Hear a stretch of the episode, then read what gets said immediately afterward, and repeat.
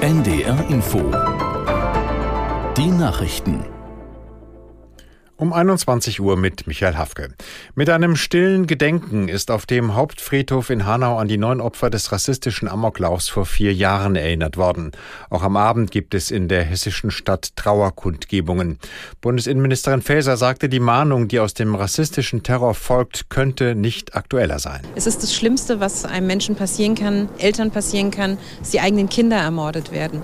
Aus rassistischen Gründen. Nur aus der Tatsache heraus, dass man eine andere Herkunft Zukunft hat. Und umso wichtiger ist gerade jetzt, das Gedenken wachzuhalten und den Angehörigen zur Seite zu stehen, aber vor allen Dingen den Rechtsterrorismus und Extremismus hart zu bekämpfen. Bundesinnenministerin Faeser. Die EU-Kommission eröffnet ein Verfahren gegen die Online-Plattform TikTok. Sie will überprüfen, ob die Plattform genug gegen illegale Inhalte unternimmt. Dabei geht es auch um Regeln zum Jugendschutz und zur Werbetransparenz. Laut EU-Kommission sind die bisherigen Maßnahmen, zum Beispiel Altersüberprüfungen, möglicherweise nicht wirksam. Vor knapp zwei Monaten hatte die EU ein ähnliches Verfahren gegen X, ehemals Twitter, eröffnet.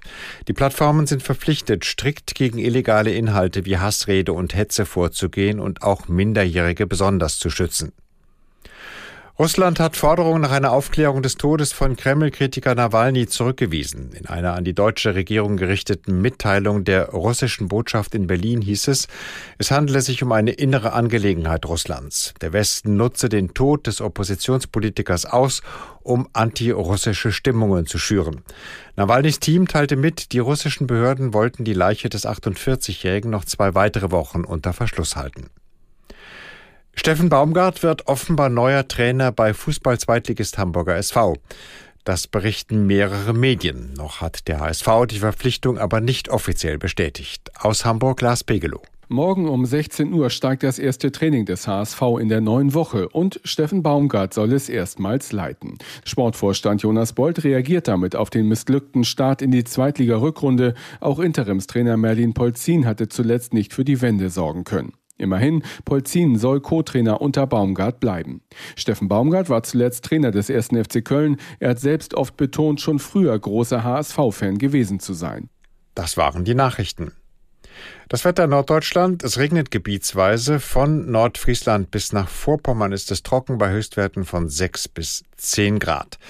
In der Nacht gibt's vor allem im Süd- und Ostniedersachsen Schauer und die Tiefstwerte dann 7 bis 4 Grad. Morgen ist es bewölkt, immer wieder gibt es Regen, hier und da auch etwas Sonne, bei maximal 6 Grad auf Hiddensee und bis 11 Grad in Papenburg.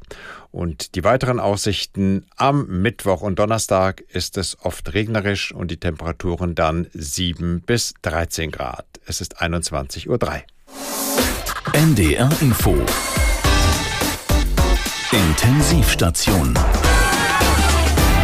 Tachchen, moin, moin, Hallöchen.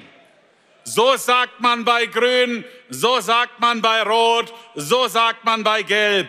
Und auch wir bei der NDR Info Intensivstation sagen Hallöchen und Moin Meister, ich bin Markus Schubert. Willkommen zu einer starken Stunde Satire und bei uns ist die designierte Spitzenkandidatin der Christsozialen und Christdemokraten in Europa. Tachchen, salut, what's cooking? Ja, Ursula von der Leyen ist nach der letzten Wahl Kommissionschefin der EU geworden, ohne dass ihre Parteienfamilie sie vorher als Spitzenkandidatin aufgestellt hat. Also tat sie das diesmal lieber auch gleich selbst. Und führende Christdemokraten in Deutschland, die der Dame im Prinzip ja auch die Tür hätten aufhalten können, zeigten sich über ihr Weitermachen sehr erleichtert. Ja, Ursula von der Leyen ist eine erfolgreiche Kommissionspräsidentin und ähm, es wäre für Deutschland also ein Unsinn und ein, ein, ein wirklicher Fehler, wenn wir eine Deutsche an der Spitze der EU-Kommission nicht unterstützen würden. Klar, eigentlich gehört sie weg, aber sie ist nun mal Deutsche. Und das ist ja das Wichtigste in Europa. Von der Leyen selbst hat dann überzeugendere Gründe gefunden, um sich zu unterstützen. Good day, obrigado. Heute Annuncium in Victor Electoral. Zunächst in meinem Mother Tongue auf Deutsch. Nach